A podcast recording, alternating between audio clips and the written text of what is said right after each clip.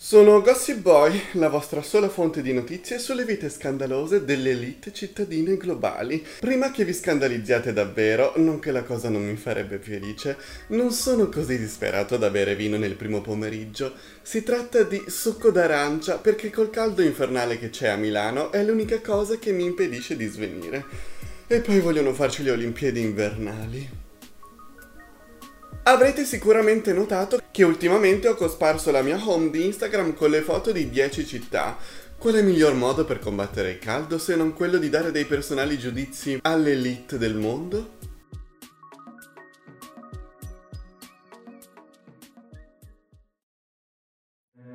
Memories filling up my mind Prima di cominciare, vi piace l'orologio che porto al polso? È di Capitola e inserendo il codice sconto GossipBoy15 sul sito potrete averne uno anche voi pagando di meno. Shh, ma non ditelo in giro, non vorrete mica passare per dei poveri.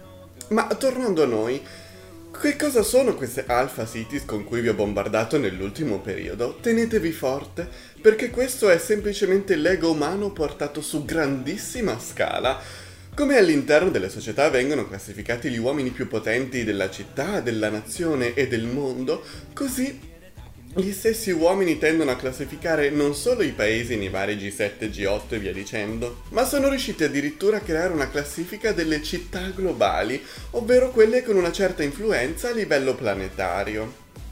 Le città globali comprendono tre fasce di influenza, le gamma sono quelle che contano di meno, in mezzo ci sono le beta e infine appunto le alfa, che sono le vere influenze tra le metropoli.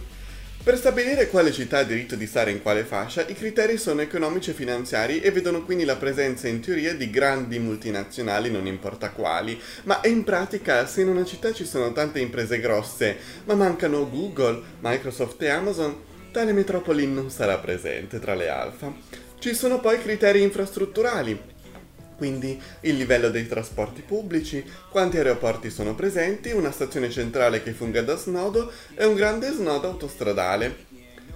Continuiamo con i criteri culturali, eventi di letteratura, arte, cinema, moda e via dicendo. E sport, come per esempio riuscire a sconfiggere la Svezia e aggiudicarsi le Olimpiadi invernali del 2026. Oh no, qui la citazione era puramente casuale.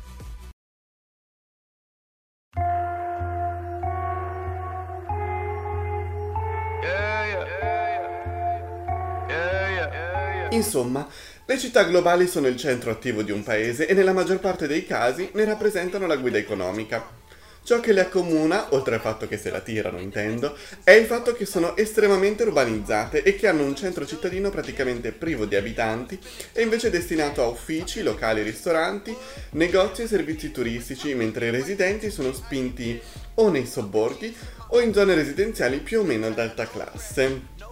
E in alcuni casi come per esempio Los Angeles e New York, le città si espandono al punto di formare con altri centri delle vere e proprie megalopoli, insomma dei veri toccasana per la salute di un pianeta. Le città alfa le sapete e dopo ci torneremo. Tra le beta si trovano Madrid, Sydney, Zurigo, Mosca, Seoul, mentre nelle gamma ci sono Atalanta, Copenaghen, Barcellona, Istanbul e in fondo alla classifica Roma. Povera Roma. È difficile vivere nella consapevolezza che il massimo momento di gloria è stato 2000 anni fa. Ma basta con le chiacchiere, visto che le 10 città alfa credono di essere le migliori al mondo, è arrivato il momento delle mie pagelle. Credo infatti che un titolo bisogna anche riuscire a mantenerlo, per cui vediamo come si sono comportate queste grandi metropoli. Partirò dalle prime 4 per importanza, il vero gruppo elitario, e poi seguirò con le altre 6. Ammettetelo che non vedete l'ora. New York, volta gabbana perfetta traina una nazione che non accetta il suo declino e che sta uscendo da tutti gli accordi che in molti casi ha spinto per prima a firmare. Londra, la Cassandra d'Europa. Fa parte di un paese che vota un politico che ha ammesso di averlo preso in giro, ma va contro tendenza.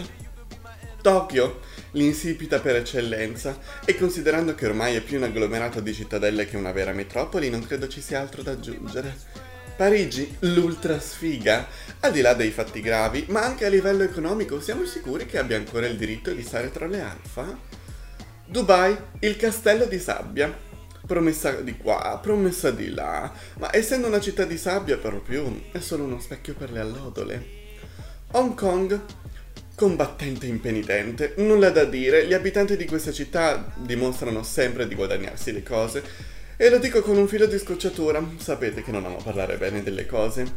Francoforte sul meno, Francoforte chi? Los Angeles, meteora dell'Ovest.